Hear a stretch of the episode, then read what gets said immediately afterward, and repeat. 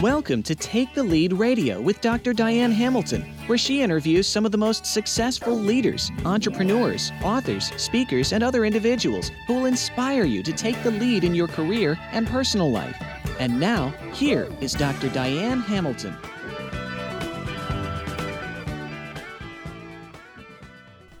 Welcome to Take the Lead Radio. This is Dr. Diane Hamilton, and I'm so glad you joined us today because we have John Strelecky and Richard Mulholland here. John is the number one best-selling inspirational author of The Cafe on the Edge of the World, and Richard is the founder of Missing Link. He's a professional speaker and former rock and roadie. We're going to talk about so many interesting things on today's show, so stay tuned, and we'll be back right after this message. Are you interested in finding out more about how HR professionals or leadership consultants can become certified to give the groundbreaking new Curiosity Code Index assessment? The certification program will provide the ability to administer the assessment at reduced rates. Participants will learn how to interpret the results of the CCI, as well as how to deliver an innovation plan workshop designed to improve curiosity, engagement, innovation, and productivity. To find out more, go to curiositycode.com. I am here with John Strelecky, who is the number one best-selling inspirational author. His books have been translated into more than 42 languages and sold more than 6 million copies worldwide. It's so nice to have you here, John. Welcome. Thank you, Diane. It's great to be on the show. And I want to start by saying how much uh, I love the, the, things that you do on the show. Aww. I love that they're. No, I'm serious. You, when I look through and listen to the different episodes, you have this incredible knack for finding like cool stuff to discuss. You know, some like the biggest questions of humanity, the biggest questions of leadership, stuff about the brain and learning and what's possible. So I, think it's an awesome mix. Uh, well, I appreciate that. You know, since I write about curiosity, I'm just curious and I like to get the most interesting diversity of. Um, you know discussions because it just makes it just a, my day is great because I just learn all day long. But uh, well, so one of my personal big five for life is to master mind over matter. So I'm fascinated by the the capabilities that are often untouched within the human mind. And so, yeah, I, I enjoy a lot of the uh, the discussions that you've had with your guests. Oh, well, th- you know, that's great because that ties into my work with curiosity. Because my whole goal was to figure out what keeps people from being curious, and that's what I do every day is to help build curiosity. So, I love that you're curious and you looked around the site. So that's a great, that's wonderful.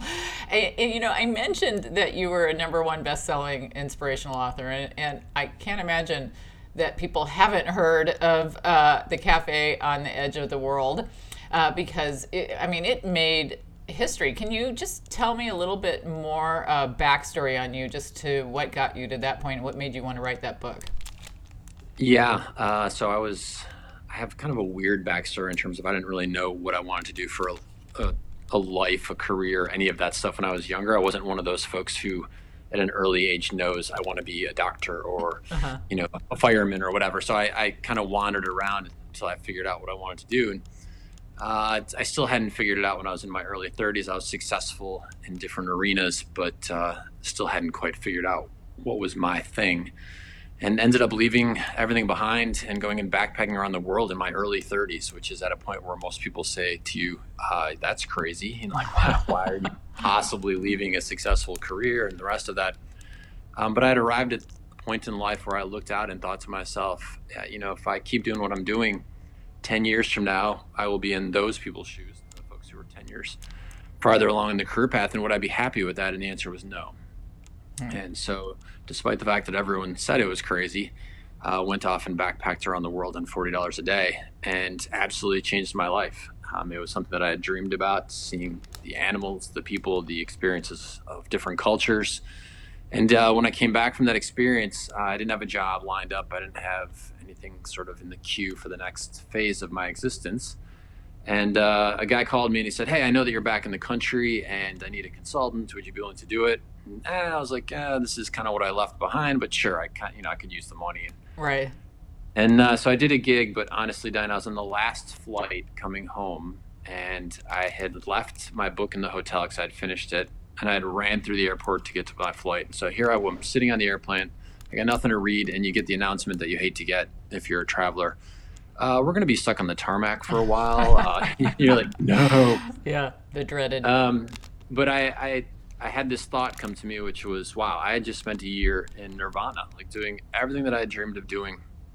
And then I'd gone back to this was, you know, this this other thing which was not Nirvana. And the thought that came to my mind was, what would I tell someone right now is the meaning of life?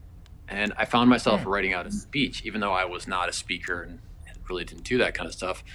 And strangely enough, the next day I got up and something inside of me said, sit down and type. And so I sat down at my computer and I started typing. And the next day, something said, sit down and type. So this went on for 21 days, very much of a stream of conscious typing experience where I didn't look at what I typed the previous day. I didn't plan what I was going to type the next day. I just typed. And at the end of the 21 days, I printed it out and put it on a shelf and let it sit there for a week. And when I read it a week later, what is what was on those pages is almost word for word what is in the cafe on the edge of the world, um, which, as you said, is now you know five-time bestseller of the year in 42 different languages. So the big Wow. takeaway for me was when you're out traveling the world, one of the things that you most rely on is your intuition. It's sort of the unexplained ability to comprehend information and think in a way that is not your traditional way of thinking. And so, luckily, I was in that headspace. And so, when my uh, when my intuition said sit down and type, I sat down and typed. And uh, thank goodness I did because everything about what I do now and, and the contributions I've been able to make are directly tied to that decision. Wow, it's amazing how certain decisions have such an impact, and one choice is just can change your whole life. And you started off with the title of uh, the Why You're Here Cafe, right? You you were selling this uh, self-published originally, right? Yeah, so I mean, I came from a consulting background. I knew how to start companies. I knew how to launch things. And so when I looked at the world of publishing, and this is going back many years, but I looked at the different options. I was like, wow, like if I do this on my own, I can have this in the hands of readers in six weeks. And I think Right. literally it took six or seven weeks to have it on Amazon being sold. And uh, so, you know, one of the great things about being an entrepreneurial type person is you're willing to do things differently. And sometimes, honestly, sometimes it's good that you don't know what you don't know. And I'll tell you a great example of that, a funny story. And so here I had gone through these 21 days and it looked like a book and it felt like a book. And I thought, well, I'm going to turn this into a book. Mm-hmm. And since I didn't know what I was doing, I took one of my favorite books off the shelf, a little book called Illusions by an author named Richard Bach. And I measured it and I said, oh, look, it's seven uh, inches tall by four and a quarter inches wide. So my book is going to be seven inches tall by four and a quarter inches wide. Wow. And uh, the margins, um, oh, look, their margins are a half inch. So I'm going to use Uh-huh. half inch margin. And, and this is a great takeaway for life. So if you don't know what you're doing, if you imitate someone who is doing something well that you admire the way it's being done, like that is a great leaping off point. Right.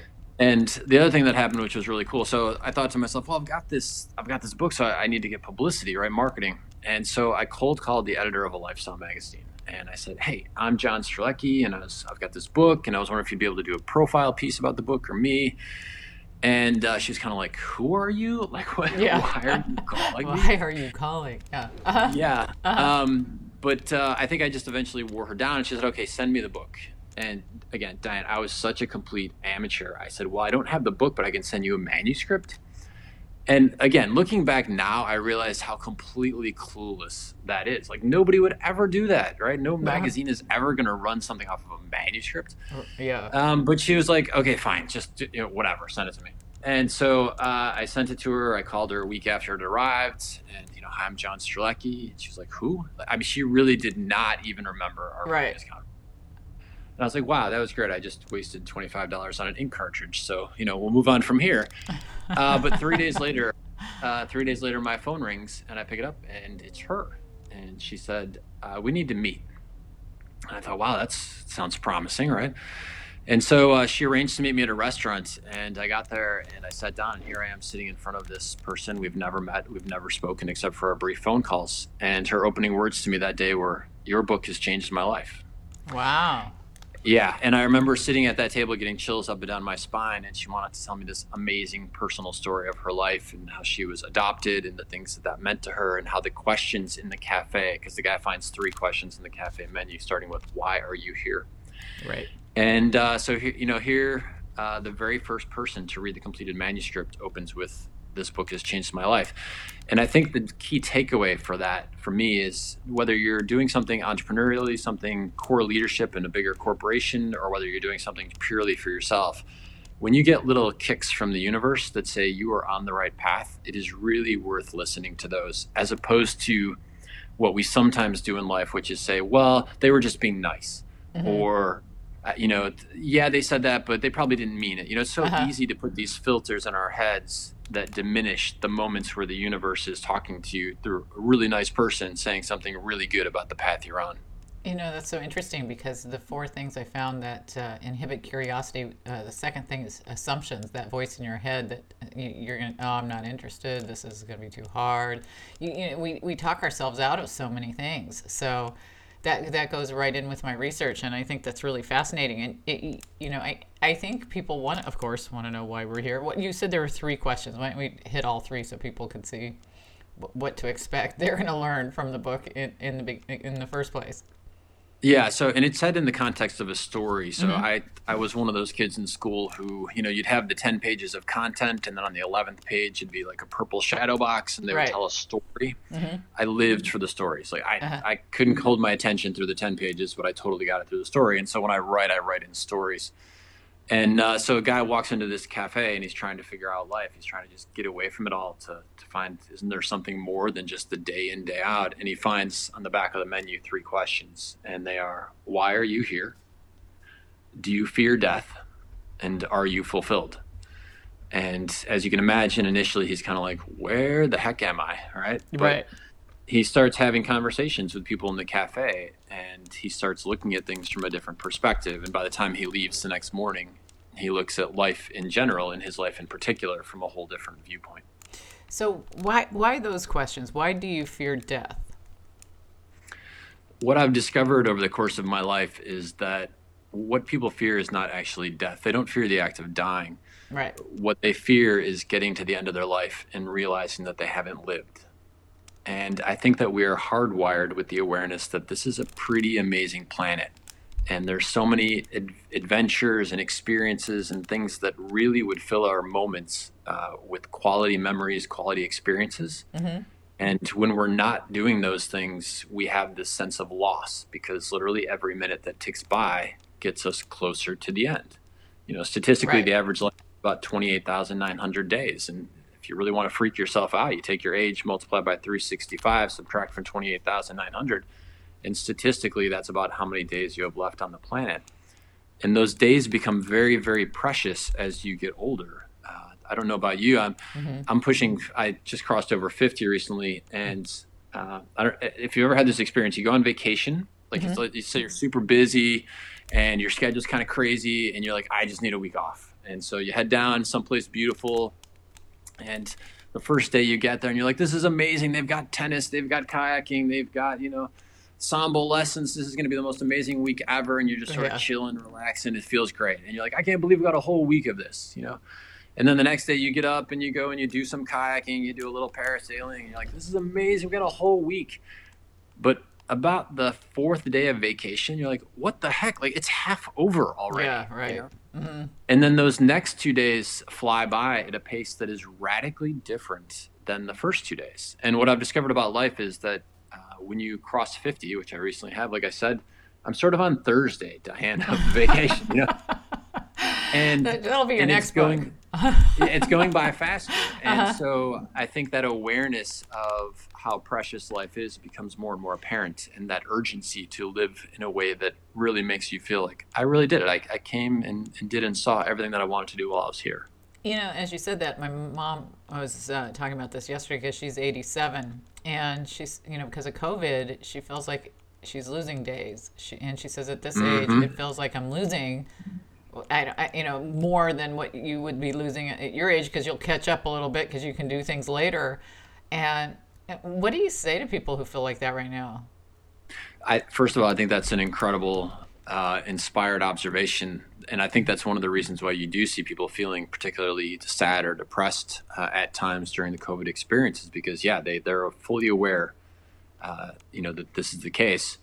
I, I, the third book in the cafe series that I wrote, which actually isn't out in English yet, but there's this really wonderful character called Max. He's like a 78 year old guy, and he challenges the the character of John, and he says, "Well, tell me something that you love." You know, he's like, uh, "Well, I, I love Christmas," and he's like, "All right, how old are you?" He says, "You know, forty some years old." He said, "Well, you got only so many left." You know, and you think of, I've only got wait twenty eight Christmases left, like, and so if you're quite a bit older and you're experiencing COVID and maybe you can't spend it the way you normally would by getting on a plane and spending with family, yeah, it's going to be frustrating. So my suggestion is, and this is something I've, I've done my best to adopt for myself and for my family, is if you can't go macro, go micro.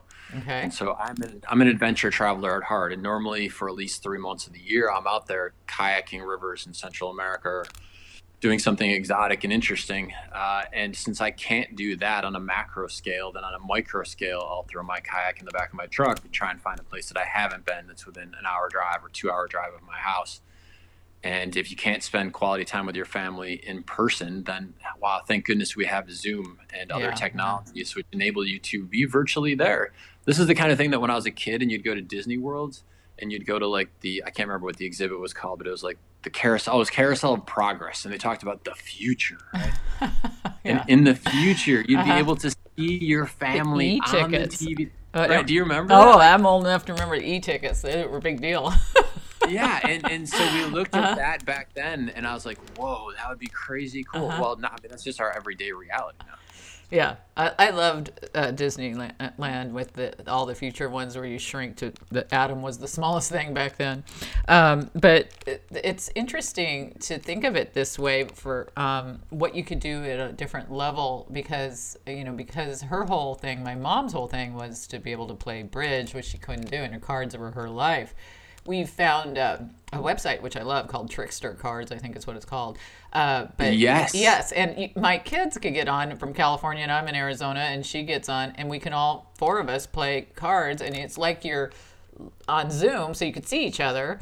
And there's ways around these things, so that's what we're doing. Um, what the other, you know, I, I think I'm like you though. You know, I, I'm, I'm very, um, I loved hiking out of the Grand Canyon, doing different things, and I miss some of the the travel kind of things that I used to do. But I've been doing a lot of local traveling and and uh, because you just got to do what you got to do. But um, we, we had talked before the show that you have updated this the cafe on the edge of the world uh, for a new uh, edition of the book, and I'm curious, did you? uh, What kind of stories and what kinds of things did you change based on th- things that you've experienced since the last time uh, you wrote the book? Uh, yeah, so let me talk about that, and also let me give you one more tip because you were asking about things to do. Uh-huh. Uh, it sparked something in my head. So 1st Uh-huh. I love trickster cards. It's so funny you brought that up because my dad and mom like euchre. Uh-huh. And so Yes. Yeah, they we have can't play euchre to it. Uh-huh. Yeah, and so that has been a great resource if you're if you're someone who's listening and you have someone in your family who is older and loves to play cards, um, definitely check that out because it is super cool. You can see each other. Yeah, I love it. I can't tell you the amount of times I've had to share with my mom how to move one window over so that she can see us and play at the same time. But so be ready for that. Be ready for a lot of that. Yeah. yeah. Uh-huh. Um, but uh, my other tip would be you're right. So this is I can't be out there traveling, can't be out there traveling. So I've tried to treat this time as preparation for launch. Okay. And so if you have a desire to go to New Zealand, for example, and you're not able to grab your ticket and go, then this is an awesome time to get your copy of Lonely Planet Backpacker's Guide to New Zealand and spend time on that every night and watch cool YouTube videos. And you know, you'll probably be well prepared, uh, maybe even better than you've ever been before for this adventure when it's actually time to jump on that airplane and go. But mentally, our brain loves to experience these things in actual format, of course, but it also loves to experience them in preparation for. And so, let's say if you're actually in New Zealand and kayaking a river, that's a 10 out of 10. Mm-hmm. But honestly, the prep time, reading about it, getting excited about it, is probably in the range of a 7 out of 10. And so you can still have great quality minutes preparing for the experiences that you're going to have when COVID is done. Yeah, yeah. They- they- there's just other things. It's it's it is harder on older people though because they are seeing, you know, their time being limited. And I think anything you can do uh, to find alternative routes to having people feel something, you know, that they're doing the things they love, it's really important. Did, Absolutely. Did, did you come up with new stories uh, in the the latest edition, or are they just what kind of changes did you make to your book? Yeah. So one of the things that uh, I discovered in the process was that some of it is tactical and, mm-hmm. and stylistic. So I, am a much better writer now than when that first one came through me, uh, just in my ability to process and, and, think through things and the dialogue patterns. Mm-hmm. And so there were improvements in the dialogue patterns that way. But I also found that uh, just a slightly different perspective was there for me. And it's yeah. interesting because when you're when you're farther along the adventure and you have to sort of put yourself back in the place when you were 28 and mentally in that state uh, you know, you sort of have to make sure you're holding that space for the 28 year old who hasn't figured out these questions yet. Um, but it's just improvements like that, and the feedback that I've gotten has been really good. So I'm happy that I did it. And that's, you know, that's always the question too. When you've got something that's very, very successful, do you go back and, and make changes to it? Right. And uh, Diet, one of the things I've Coke, you know, the new Coke. I know, right? Yeah. And and, and, right. and, what's interesting is you typically hear about the catastrophic failures, and so the uh-huh. the messaging is that would be about the dumbest idea ever, John, to do something like that. But I think that if you delve into great biographies, one of the things you also hear is this intuitive connection. So I remember Steve Jobs and, and his leadership style is not something that I personally would emulate because I think that he had some some stuff that people didn't really appreciate. But one of the things that he did well was he was very in tune with like if he just felt something was off, he was willing to dive deep and explore why that was the case.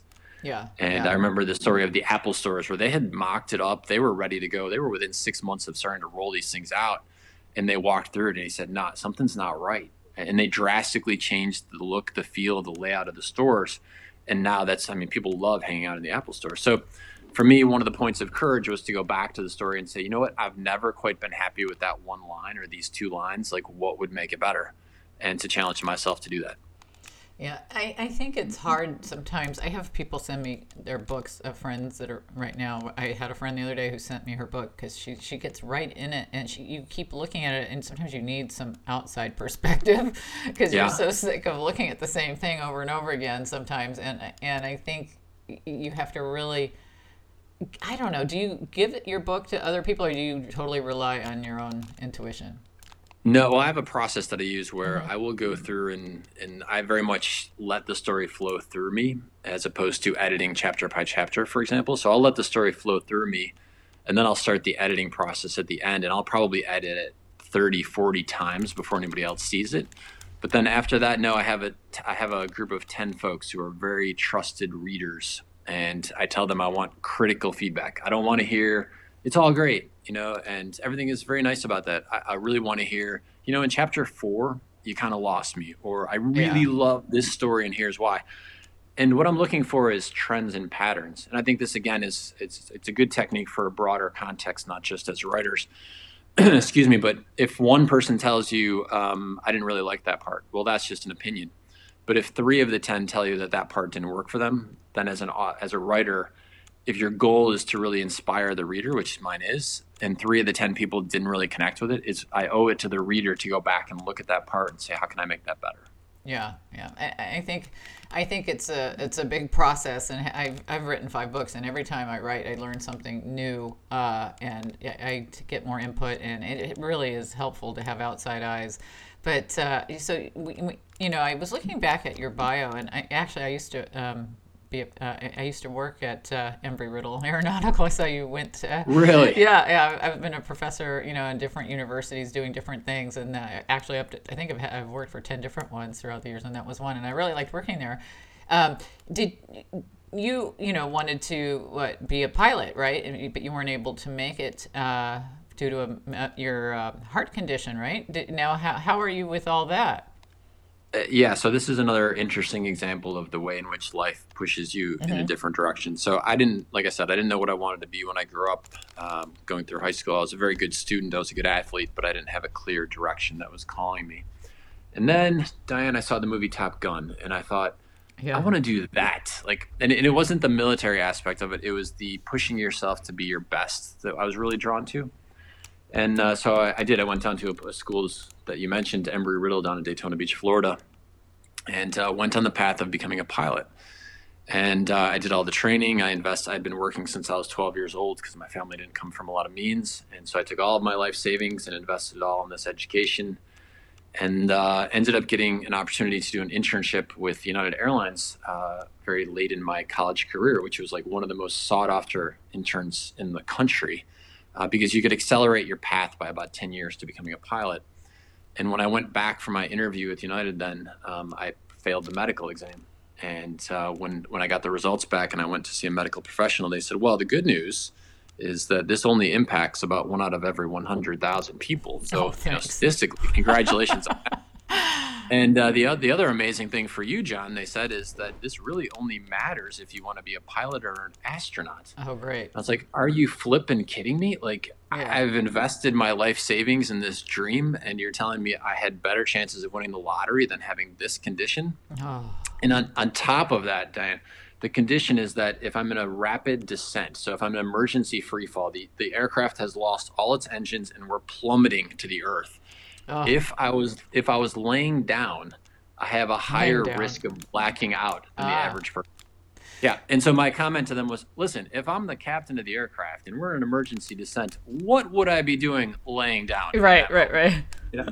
Uh, and I said, I think, I think that's the issue you have. You got bigger issues. Yeah, right? you do. Um, you have a lot bigger issues. Something. Yeah. Uh-huh. Um, but they said for insurance reasons that knowing that and having that as, as part of my medical story, that the airlines would never hire me. And so my dream literally ended in one letter, one day. Wow. And, but the thing is, is if if I had followed that path, I never would have become an author. Yeah. And so uh, here I am. I get to do what I consider to be the greatest gig ever as it relates to me and my personal values and my desire to try and make a contribution in the lives of others. And had the universe not sent me a very, very strong tap on the forehead, I would not be who I am today. And so, which is what I've learned in the process. What I've learned in the process of that is if we have the ability when something is happening that is different than we expect, uh, earlier in my life, I, I, and I definitely did this when it happened for my flying career. I got that letter and I said, "Why is this happening to me? This is so unfair." You know, I mean, I have worked my ass off. I have, I've been a great student. I'm a good person. This is totally unfair. Why is this happening to me? Right. And it was, it was very much from a place of, uh, of anger and frustration and disappointment. And what I've learned over time is that in those moments when something is different than I expected, and I do feel it's unfair, if I can ask the question, but I can ask it from a place of curiosity. So, huh, mm-hmm. why is this happening? Right? I, I wonder why this is happening. If I can step back from the experience and the emotions associated with it, I learn that there is actually a reason why it's happening and that there is a, a destination in mind that I couldn't possibly have imagined which is going to be even better than the path I was expecting. And I'm not saying it's easy to do. I'm not saying I'm an expert on it. But I am saying that in my experience, when I've been able to do it effectively, it is amazing the good things that follow. Wow, yeah. And I think, you know, a lot of people look back, it's easy to look back and go, yeah, that was a great thing. And sometimes you got to remind yourself when you're going through some of the bad parts of getting there I think a lot of people want it to be easy, but it's like you can climb a mountain by having, well, you can get to the top of the mountain, I should say, by having somebody drop you at the top. But the yeah. it's the experience of climbing it that's the cool part, and it, sometimes it's the hard part. And I think a lot of people get caught up in the hard and forget the cool part. And I think everything that you write about is really inspirational, and a lot of people who are listening to this. Uh, are going to want to pick up the latest edition of your book and learn more about you. Is there some kind of a link or something you'd like to share? Uh, sure. So we're available on Amazon. So the book, the first book title is The Cafe on the Edge of the World. And uh, I'm also available on all social media channels, Instagram, Facebook, etc. And I do post content very regularly that uh, the goal is to inspire people to live a truly spectacular and amazing life, whatever that means to them. And so if you're looking for that dose of inspiration, then definitely check out the stuff that we post. Uh, and then people can find me on my website, which is my name, johnstrelecky.com. Well, this is awesome, John. This was so interesting. I'm so glad to have you on the show. Thank you so much. Thank you. I really appreciate the opportunity to have the discussion, and uh, thanks for all the stuff that you're doing. Oh, thanks. And we will be back right after this message. Curiosity is a critical and direct link to improving motivation and communication based issues that challenge organizations. By improving workers' curiosity, you can enhance employee engagement, emotional intelligence, innovation, productivity, and many other byproducts that come with that intrinsic but underutilized attribute. To find out more about how to improve curiosity, please go to curiositycode.com. I am here with Richard Mulholland, who is the founder of Missing Link. He's a professional speaker and former rock and roadie. I'm so excited to have you here, Rich. Welcome. Ah, thank you so much. It's a privilege to be with you today. Well, I was looking forward to this. You have a really interesting background. I know you're co-founder of several different types of companies. You've written three books. You're a global speaker. You do so much speaking. I mean, uh, in 26 countries, six continents. That's quite a bit. So I want to get a little bit of background on you, if you wouldn't mind.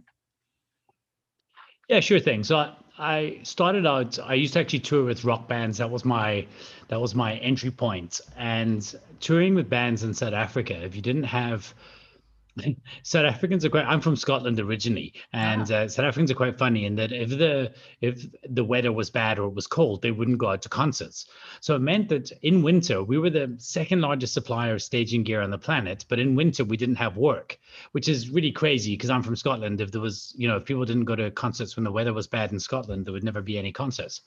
but uh, I ended up starting a corporate division. So I was about 21 years old, and I said to my boss, "Listen, why don't we try sell to the rave market and the corporate market and I will sell them like that they could be rock stars at their conferences. And they loved this idea. And I was, you know, actually the business took off quite well.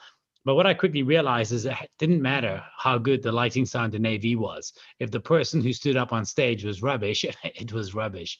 Right. So I kind of moonlit at the side and I ended up starting Missing Link when I was 22 years old. And the idea was that I was going to try and, and have a little side hustle where I helped people with the presentation component. After six months, we had five employees, and I figured, well, maybe this could be an actual hustle. And so I quit my job at Gearhouse and I went and I started Missing Link. I'm 46 now. I've been doing it ever since. Wow. Uh, well, you know, I, am in a lot of speaker groups and different things since I speak quite a bit. And I know that this whole industry is going through a lot with COVID, and uh, you know, and and so a lot of people are having challenges who work as speakers. But I know a lot of um, things that I do. I work with people to help them learn to be in front of the media uh, because of what you know speaking in front of groups and having radio shows and stuff and I, I see a lot of leaders need help with learning how to present the way a speaker might. And I don't think a lot of leaders have had that training. Um, do you think that all leaders need to be able to speak well? How much do you, do they focus on that? Well, so much so that I think if you can't communicate, you're not a leader, you're a manager. I believe that effective communication is the difference between leaders and management. Mm-hmm. And uh, leaders are not necessarily the people with the authority in an organization, they're the people with the voice. And to me, any any executive that can communicate has an unfair advantage over an, an executive that can't in any field. I really do believe that leaders need to step up and and and figure this out because unfortunately in university and college and schools they don't teach this well. They teach a lot of intellectual skills, but they don't teach how you can communicate that intellectual idea once you have it.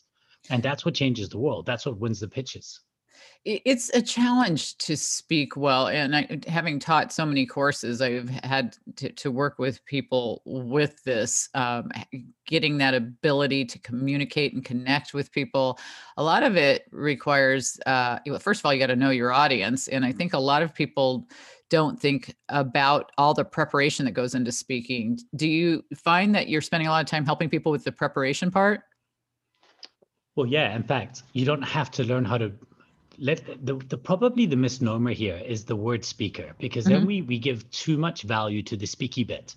Right. I, and i'm sure you have as well right? Mm-hmm. seen these incredible speakers that are so charismatic but they just breathe hot air for like 45 minutes. And at the end you've laughed and you've enjoyed yourself you've had a great time but nothing has changed. Right right. And then you see these quietly confident thinkers who have structured a narrative that that hooked you at the beginning that kept you. You had to i call them lean in speakers. They don't mm-hmm. speak loud. They're not over the top but you end up leaning in because you don't want to miss anything.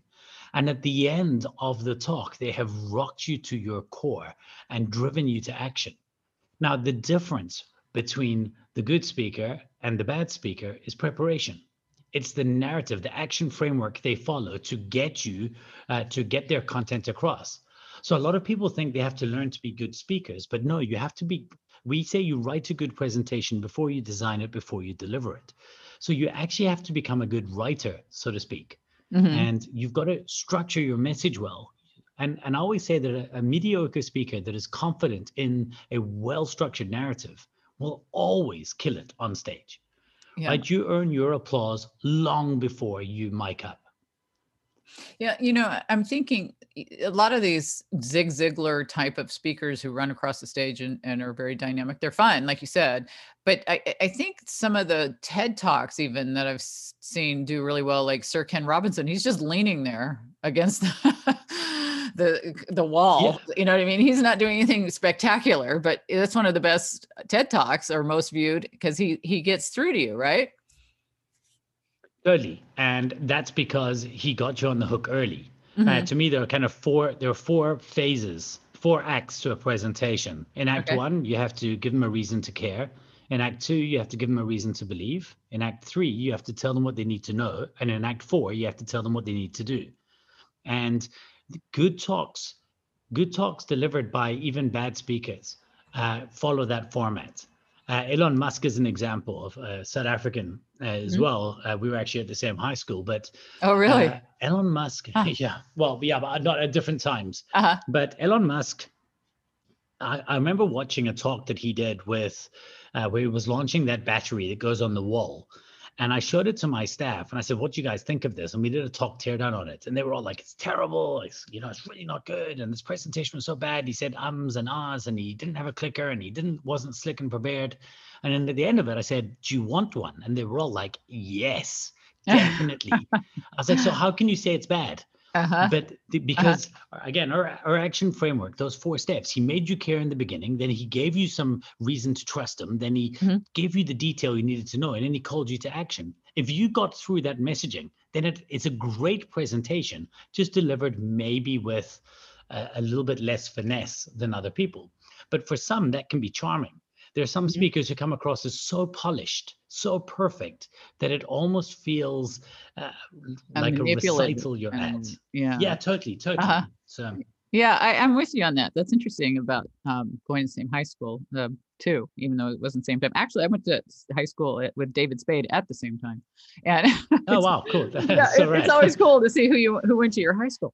Um, but I, I think it's it, it is uh, a challenge to get into this business. I'm in a lot of these speaker groups where they're talking about how it's a bad time to get into speaking, and a lot of conferences have been canceled. No. It's a terrible. It's an amazing time. So I'm so sorry to interrupt you. Right, Uh, right, right. and My apologies. no, It no. is an incredible time to get into speaking. It's the single best time. I've For been speaking for 17 years. Mhm. Well, there are more. There are more stages than ever before True. in human history. Right, Right. Right. There are more. Every business that was running one one webinar, one conference a quarter, is now running a webinar a week. Yeah. Right. They are looking for talent. Your access, your geographical anchor has been lifted. I speak every week in a different country around the world, and I've not left home. As you mentioned earlier, last year I spoke in 26 countries on six continents. Now we can glamorize that to make it sound nice, but I can tell you, and uh, you know, I'm not yet at the point where I'm commanding first class travel everywhere I go. I'm stuck on a crappy economy class uh, airline three quarters of the year. I Uh-huh. spent seven days in a row, twice at home in 365 days. And I have a 17 year old and a 13 year old child Yeah, it's hard. this has been an upgrade in every sense. So I'm able to speak all over the world. My authority, I'm able to amplify amplify my authority with much less friction. So I have a conversation with somebody in a, you know, I'm doing a talk. Well, in fact, I've got a meeting after this about a talk that I'm doing in Atlanta in about two weeks. And if it goes well, I'll be in Atlanta in two weeks. And this couldn't have happened before. This was a three, four month discussion Right, right. the, the other yeah, it's just an amazing time for people who have uh, thought and authority and position to put themselves out there because the world is looking for leaders. That's the other thing. Uh, leadership has been democratized again because as of march this year nobody nobody was ahead in the race. Nobody knew how to deal with this. There were there were no authority figures. So all of a sudden the few that were able to stand up and say hey i have a hypothesis of how this will look they were the winners and I think there's another opportunity for this in January next year. Everybody's going to be looking for that back to school, back to work after the, the festive season Mhm. talk. And if you have a thought and an idea, well, sorry, and, and I know the timing of this, but um, yeah, it's just a great time early on. We're sitting here now and early in 21, and people are looking for leaders to to help them through this new year. And I think it's a great opportunity for us. Well, it, it is, and in a lot of ways. And know, it's interesting because I was just talking to somebody about this uh, just before I got on with you here, um, because uh, in a lot of groups, I, a lot of the world class speakers are not getting the same kind of money they were getting, though, because the the supply and demand of speakers and and the companies uh, have had to uh, cut back because they haven't had the funds. And one of the things that he was saying was that uh, when he hears that he he asks uh, them to give them uh, to give him their four biggest challenges and he creates videos for each of those that they could have in addition to the regular pay they pay him for the talk and they go yeah that'll be great you know you give me this extra value. Are you having to add any extra value to get them to pay you your normal fees? Um so there's uh, two ways to do that. Uh, in some cases, I have been adding extra value. So with this mm-hmm. group that I'm chatting about, uh, that I'm chatting to in an hour, mm-hmm. with them, what I uh, said was that I was going to arrange some time for them to have access to my academy. So after I finish my masterclass top level content on speaking and presenting, I'm going to give them a hacks, tools, and trips for their team to jump onto with my, you know, my staff who actually do this for a living. But mm-hmm. of course, let's be honest. This is, I believe, public speakers, you get paid for your talk. The good speakers get paid for their talk. The mm-hmm. great speakers get paid from their talk.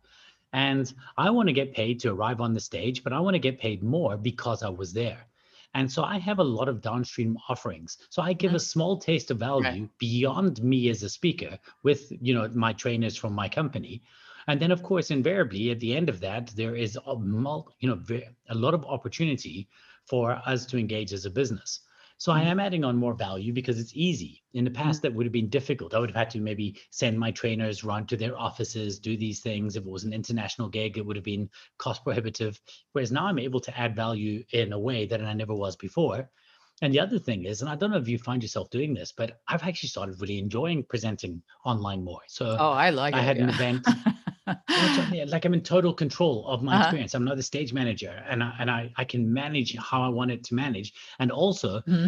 the the expectation is low. So if you're if you're a, a you know seven or eight out of ten of, uh, as a regular speaker, you are up against other seven or eight out of tens in the real world. But if you're a seven out of ten or seven or eight out of ten online presenter, you know you're the gap between you and everybody else is massive yeah. So you yeah. just have to be quite good and you're standing apart mm-hmm. to the mm-hmm. point where I've been saying to people, you know, if, if I if I come to your event, I'll do it for this amount. But if I if I'm speaking at uh, remotely, if you allow me to speak from my home studio, then I'll be speaking for thirty percent less. Right. And I would take that deal all day long.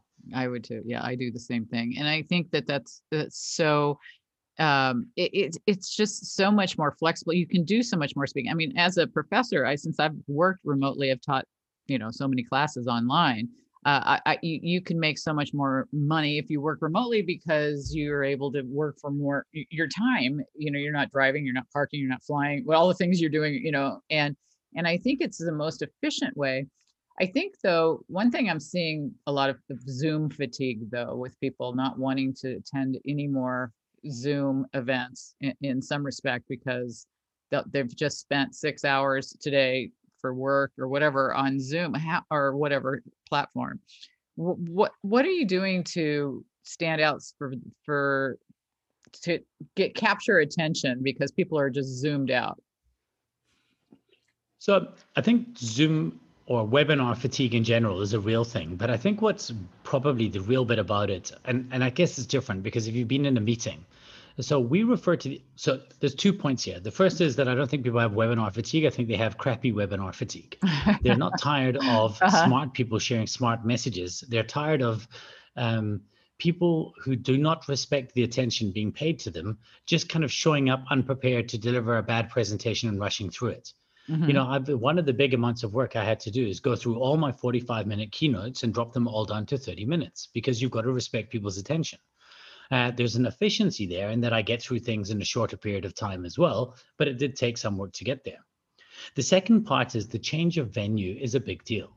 So I see Zoom as a venue. and I Mhm. see tools like Hopin or Crowdcast as venues. Mhm. And you got to purpose choose the venue for the experience you want to give. Now, Zoom is, to me, in many ways, a best in class when it comes to a, a small, intimate meeting 20, 30, 40 people, jump on, get your cameras on, and we'll smile and joke and laugh at each other. And there's a lot of cool things you can do and have fun with your audience with using your filters and, and you know, just engage Right. with everybody and see their faces. Right. As soon as I start going up in the numbers, though, I want to I want them to feel like they're in something else. So I'll take them to a tool like, and again, I, I'm very partial to Crowdcast, Right. and we'll go to Crowdcast and I'll present on there. And there's certain different things I can I can do to make it feel different, and then small little things. I, I don't get fancy, but I do Mhm. try to. I, st- I obviously well not trying to. I always stand when I present. I always in, use much more interaction. Mhm. I found that audiences have shifted. They were passive attendees. Now they're active participants. Yeah. and yeah. it's your job as a speaker to make sure that you treat them as such and keep them active throughout your presentation. The old world of presenting was to hold an audience's attention. The new world of presenting is to interrupt their distraction. So you've got to assume that you've lost them and, and and ask yourself, okay, I've been speaking for five minutes. They're checking their email. How do I win them back? And then you got to use interaction or various other tools and tricks to draw them back into the room with you and and to win them back. And I've loved the challenge. It's Yeah, it's so it's much more nuanced than it was before.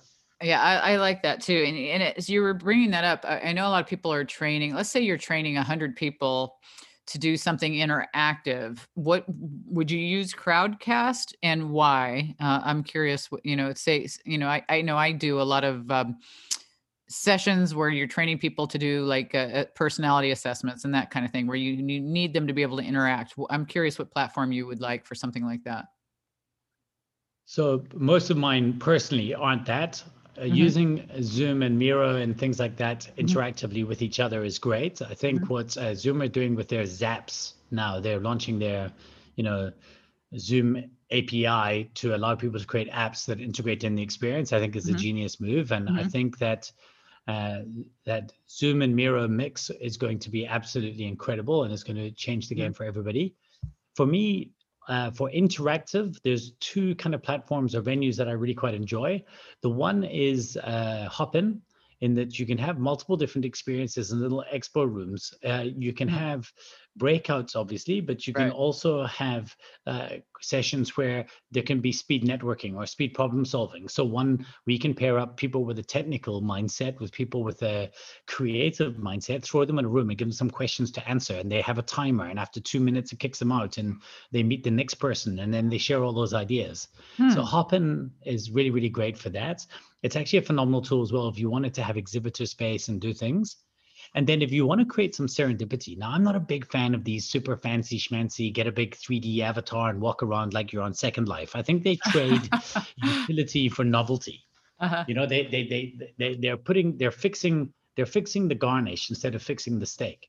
Uh-huh. But gather.town, if you've not seen it, it's a very interesting play that I recommend people check out. Yeah. At first, I was complete dot town, T O W N. T O W town. Okay. Eh, T O W. yeah, yeah. Okay.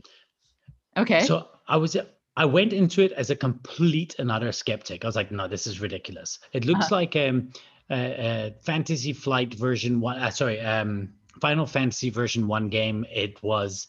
It's uh, these cute little avatar people who walk around, but Uh-huh. because they've gone with these low, almost you know, 32-bit graphics, it means that the onboarding is super simple. You're up and running within two seconds. You know exactly what to do 10 seconds later. And then you walk around and you see other people. And as I walk up to you, my little person walks up to your person.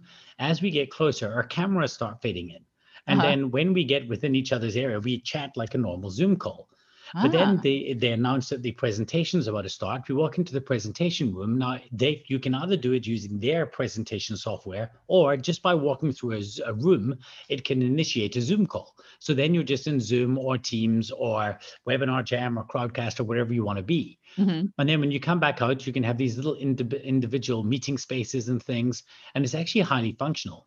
We're building out. So we had award-winning offices that we've closed, mm-hmm. but we're now building out our meeting spaces and our individual Zoom room in a virtual version of our office, so that we can actually just I can walk into somebody up to somebody else's desk, and if they're not in a meeting, um, I can you know see them and and ping them, and you know if they're available, I'll, I'll chat to them very easily.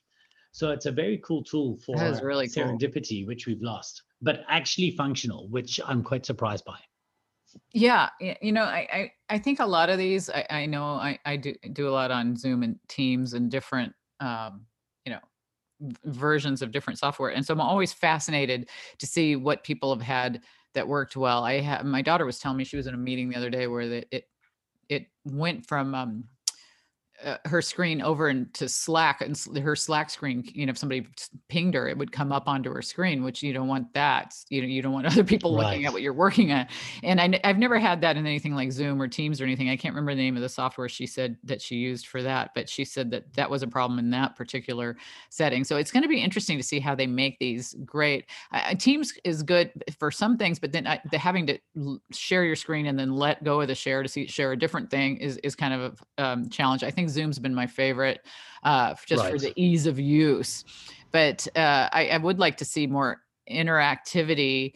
And uh, which one do you think is the best for the largest groups of people? if it you know if it's a complete one to many if it's a large theater style venue because mm-hmm. if it's if it's a yeah. few to many it depends on the amount of presenters you have so webinar mm-hmm. jam allows about eight of eight presenters to be live on stage at a mm-hmm. time and a stage manager with the backstage area uh, Crowdcast allows six, but one of those will be utilized by the stage manager.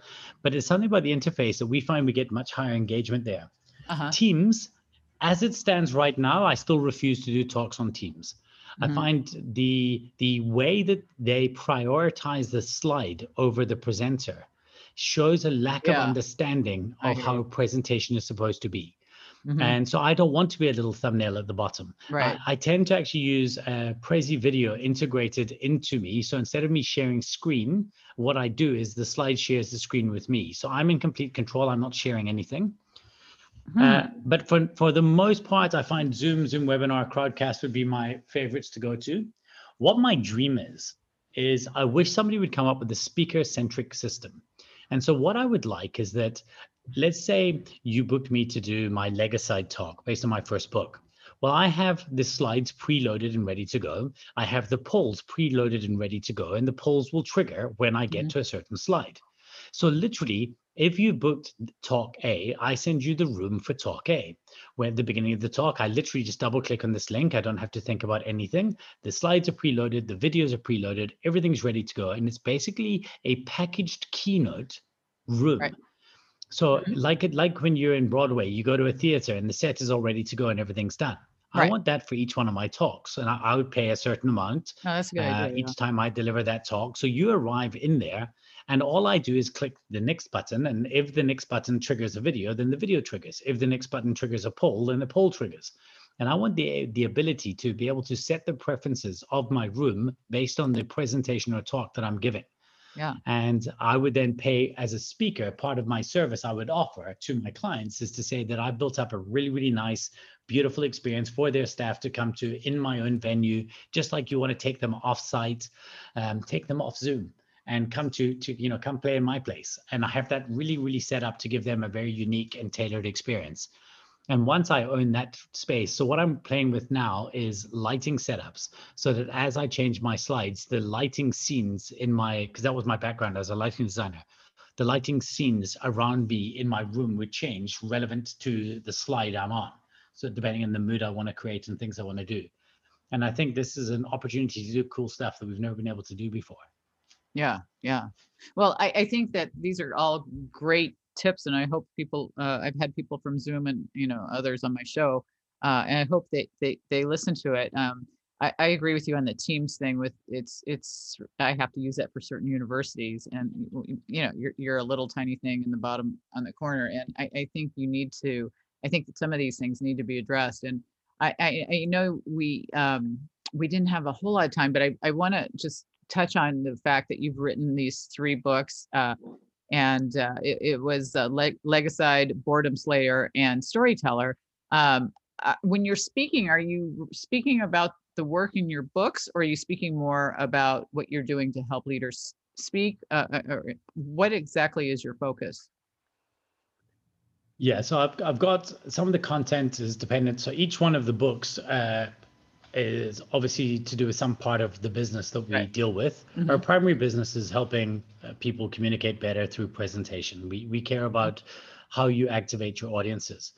I have talks around those various areas, um, but also talks specifically, you know, built around public speakers and how to build better speaking engines. We have a uh, speaking program that we run for people. And so I want to try and, and get that across. Storyseller, for example, is about how to use stories to sell more effectively. So if I'm hired to speak at a sales conference or, you know, for sales teams, that would be the one I would go to. And I have a number of different talks that I've written just because it's things that I'm really passionate about at the time, which is something I wouldn't advise most if you were a, an aspiring speaker. I would say try not to get distracted like I have. But 17 years in, you know, sometimes you have these ideas and opinions you want to get out there.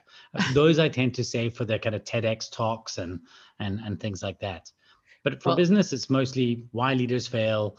Uh, and for, in my case, it's to do with communication and speak to lead and things like that. Yeah, yeah. Well, I could see why you were uh, voted uh, top uh, 300 South Africans to take to lunch. You're an interesting guy. You voted uh, top 40 under 40. You've won a lot of awards, and you. Ha- I loved uh, talking about this because I deal with this on a daily basis, and I hope they that the leaders at Zoom and some of these other companies listen to this show and make some of those changes to to the platforms because I'd love to see some of that. And thank you for um, being on, Rich. I was hoping you'd share how people could find out more and uh, contact you. Yeah, thank you so much. If you'd like to get a hold of me personally, if you go to getrich.af, it's one of those little link farms, and you'll find links to all my websites, my social media presence, my newsletter, and my YouTube channel. Uh, LinkedIn is probably the one where I engage the most and I enjoy spending time on of late. So feel free to reach out there and obviously let me know that you came across because of the show. And uh, for my business, if you go to i need ineedmissinglink.com, and there you'll find details about our various uh, things that we offer, including our public speaking program. Well, that's awesome. And this has really been interesting. I hope people take time to check out your site. Thank you so much for being on the show. It is a privilege. Thank you so much for having me. Oh, you're welcome. And we will be back right after this message. Do you know someone who might benefit from taking the Curiosity Code Index assessment? The CCI is the first and only assessment that determines the factors that inhibit curiosity. It's simple. If you recommend the assessment to someone else, you can receive 20% of the purchase price that they pay when they take the CCI through the link provided by you. To obtain the link and become an affiliate, please go to drdianehamilton.com forward slash affiliate. I'd really like to thank both John and Richard for being my guests today. We get so many great guests. If you've missed any past episodes, please go to drdianehamilton.com. If you go to the blog, you can read them, you can listen to them there. Of course, we air on all the radio stations and podcasts uh, listed on the site, but it's kind of nice sometimes just to read them so you can link to the books and different things that we talk about on the show. So I hope you enjoyed today's episode, and I hope you join us for the next episode of Take the Lead Radio.